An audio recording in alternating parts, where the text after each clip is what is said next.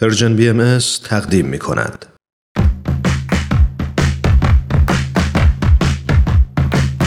نقطه سرخط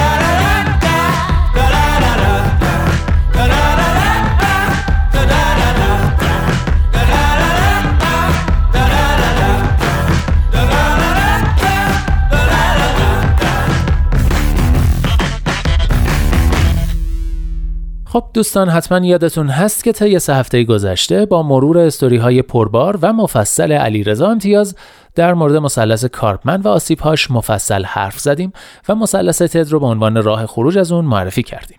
مثلثی که به جای قربانی جلاد ناجی کارپمن از سه وجه خلاق، چالشگر و راهنما تشکیل شده.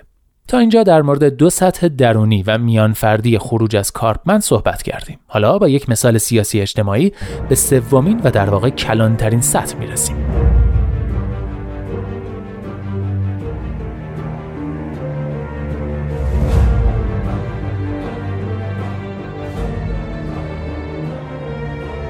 عکس های زیادی وجود داره از زنان و مردان و کارگران و افراد تحصیل کرده یا آمریکایی از طبقه متوسط که در دهه چهل میلادی با چهره های خندان مشغول آتیش زدن زنده زنده یک سیاهپوست هستند.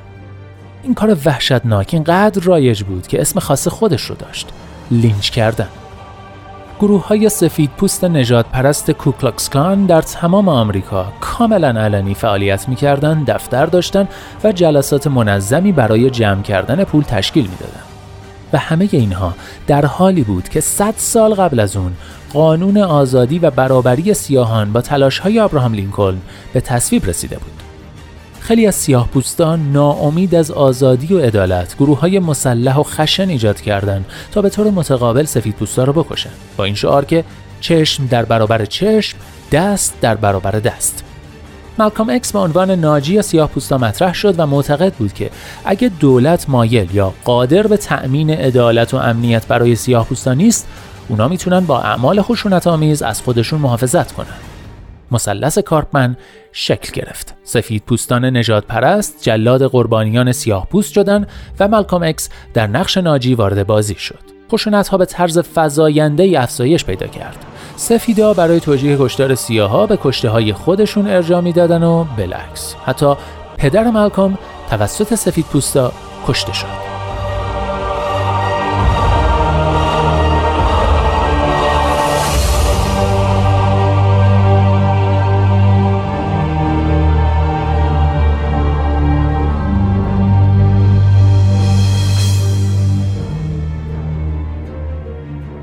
ولی تاریخ سیاهان آمریکا نه در این کشت و کشتارها بلکه تو یک اتوبوس زرد رنگ که در حال حاضر در موزه نگهداری میشه رقم خورد. روزا پارکس در اول دسامبر 1955 میلادی از دادن صندلیش در اتوبوس به یک مرد سفیدپوست خودداری کرد و در نتیجه بازداشت و جریمه شد. او هم از سیاه پوستا خواست تا سوار اتوبوس نشن تا سیستم حمل و نقل شهری آمریکا ورشکست بشه. بعد از اون یک کشیش سیاه پوست از روزا پارکس حمایت و سیاه پوستا رو به گرد همایی جلوی مجسمه آبراهام لینکلن در واشنگتن دی سی دعوت کرد. 250 هزار نفر سیاه پوست و حتی سفید پوست از سراسر آمریکا تو این مراسم شرکت کردند. اون کشیش سیاه پوست یعنی مارتین لوتر کینگ تو این مراسم سخنرانی کرد که با این عنوان در تاریخ ماندگار شد I have a dream من رؤیایی دارم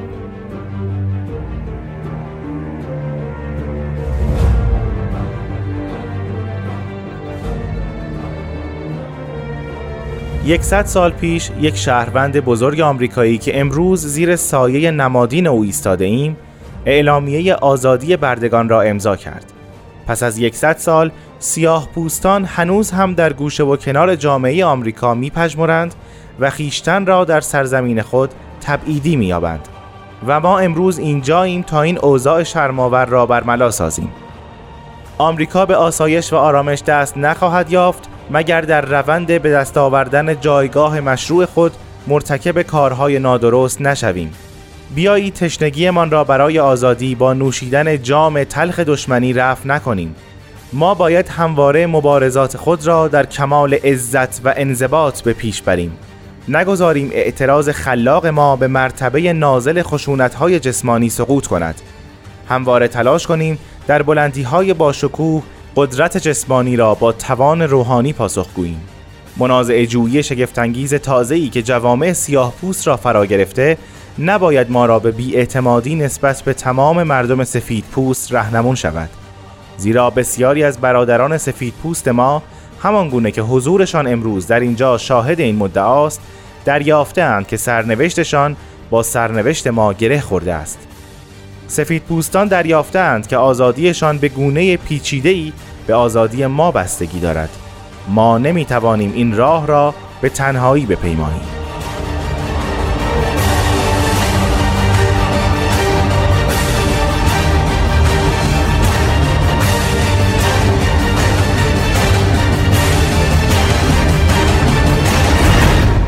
این سخنرانی در سال 2004 توسط کتابخانه فرهنگی کنگره آمریکا تحت عنوان اثر برجسته فرهنگی و تاریخی ماندگار به فهرست گنجینه ملی ضبط آمریکا اضافه شد و به عنوان تأثیرگذارترین سخنرانی تاریخ شناخته میشه.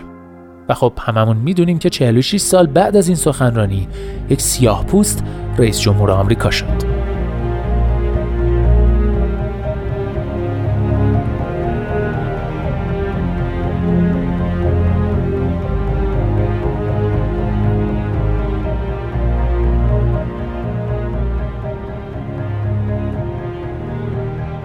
اما مارتین لوتر کینگ چطوری از چرخه کارپمن خارج و وارد مثلث تد شد اول از همه در نقش چالشگر وعده های صد ساله آمریکا را به چالش کشید و خواستار مسئولیت پذیری اونها نسبت به وعده ها شد. بعد در نقش راهنما از سیاهان خواست که با خشونت شهد شیرین آزادی رو تلخ نکنن و نسبت به خواسته خودشون مسئول و منضبط باشند. او سفید پوستان رو تحقیر یا سرزنش نکرد بلکه خلاقانه اونها رو بخشی از راه حل آزادی دید.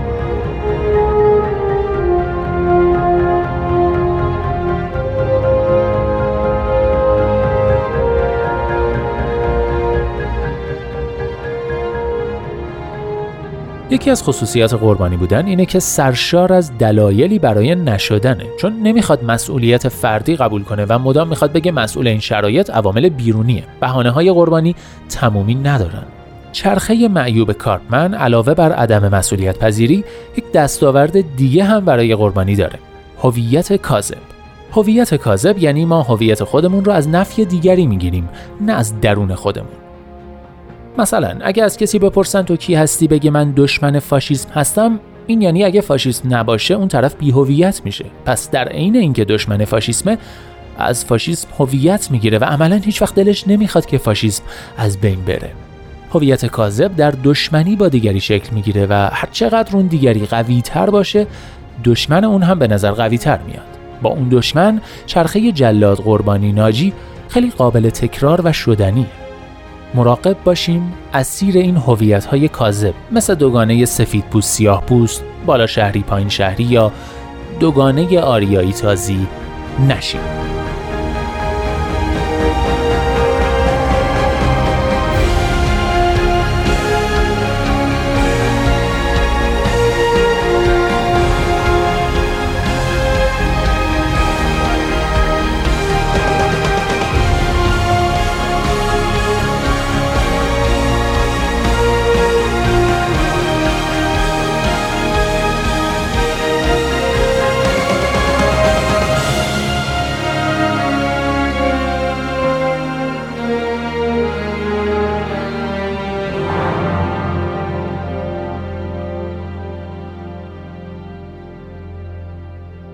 بله دوستان هفته آینده با یک مثال موفق از خروج از چرخه کارپمن در تاریخ معاصر ایران این مبحث رو پی می‌گیریم. پیشنهاد می‌کنم نقطه سرخط هفته بعد رو به هیچ وجه از دست ندید.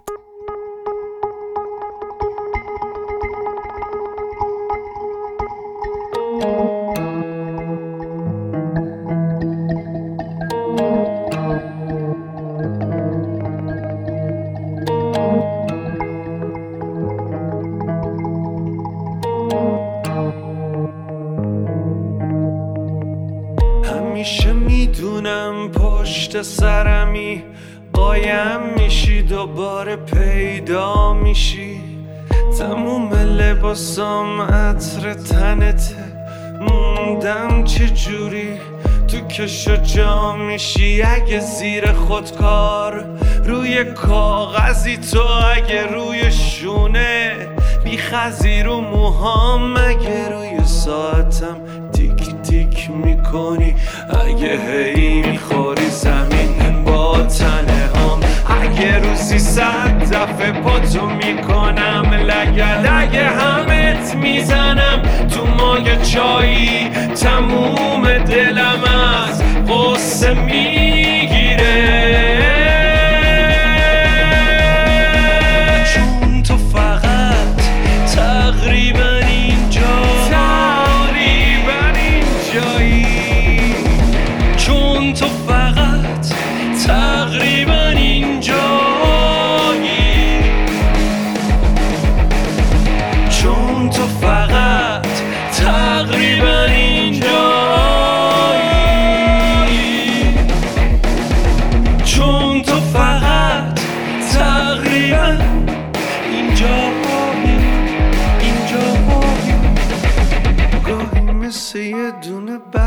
سرد میشینی رو دستم و یه آب میشی.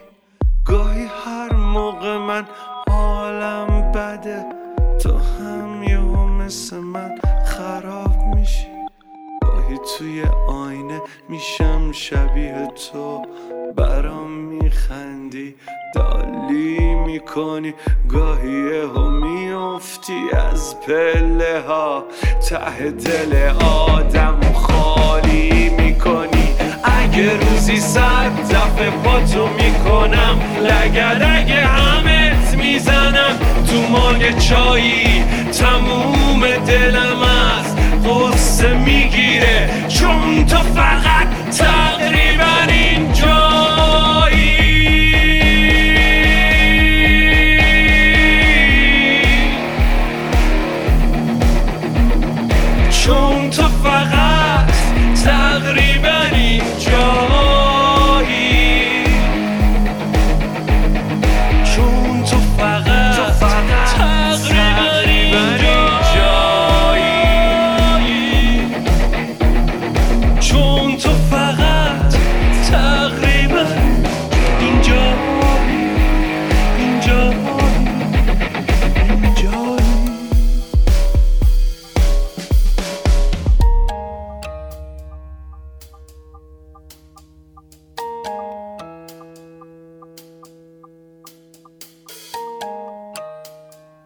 اینجا ایستگاه مهر و دوستی است رادیو پیام دوست. تقریبا رو شنیدید کاری از سینا شیخی و فرشاد عرفانی. ترانه تقریبا رو سینا شیخی سروده آهنگسازی و تنظیمش رو فرشاد عرفانی انجام داده و نهایتا هر دو با هم اجراش کردن.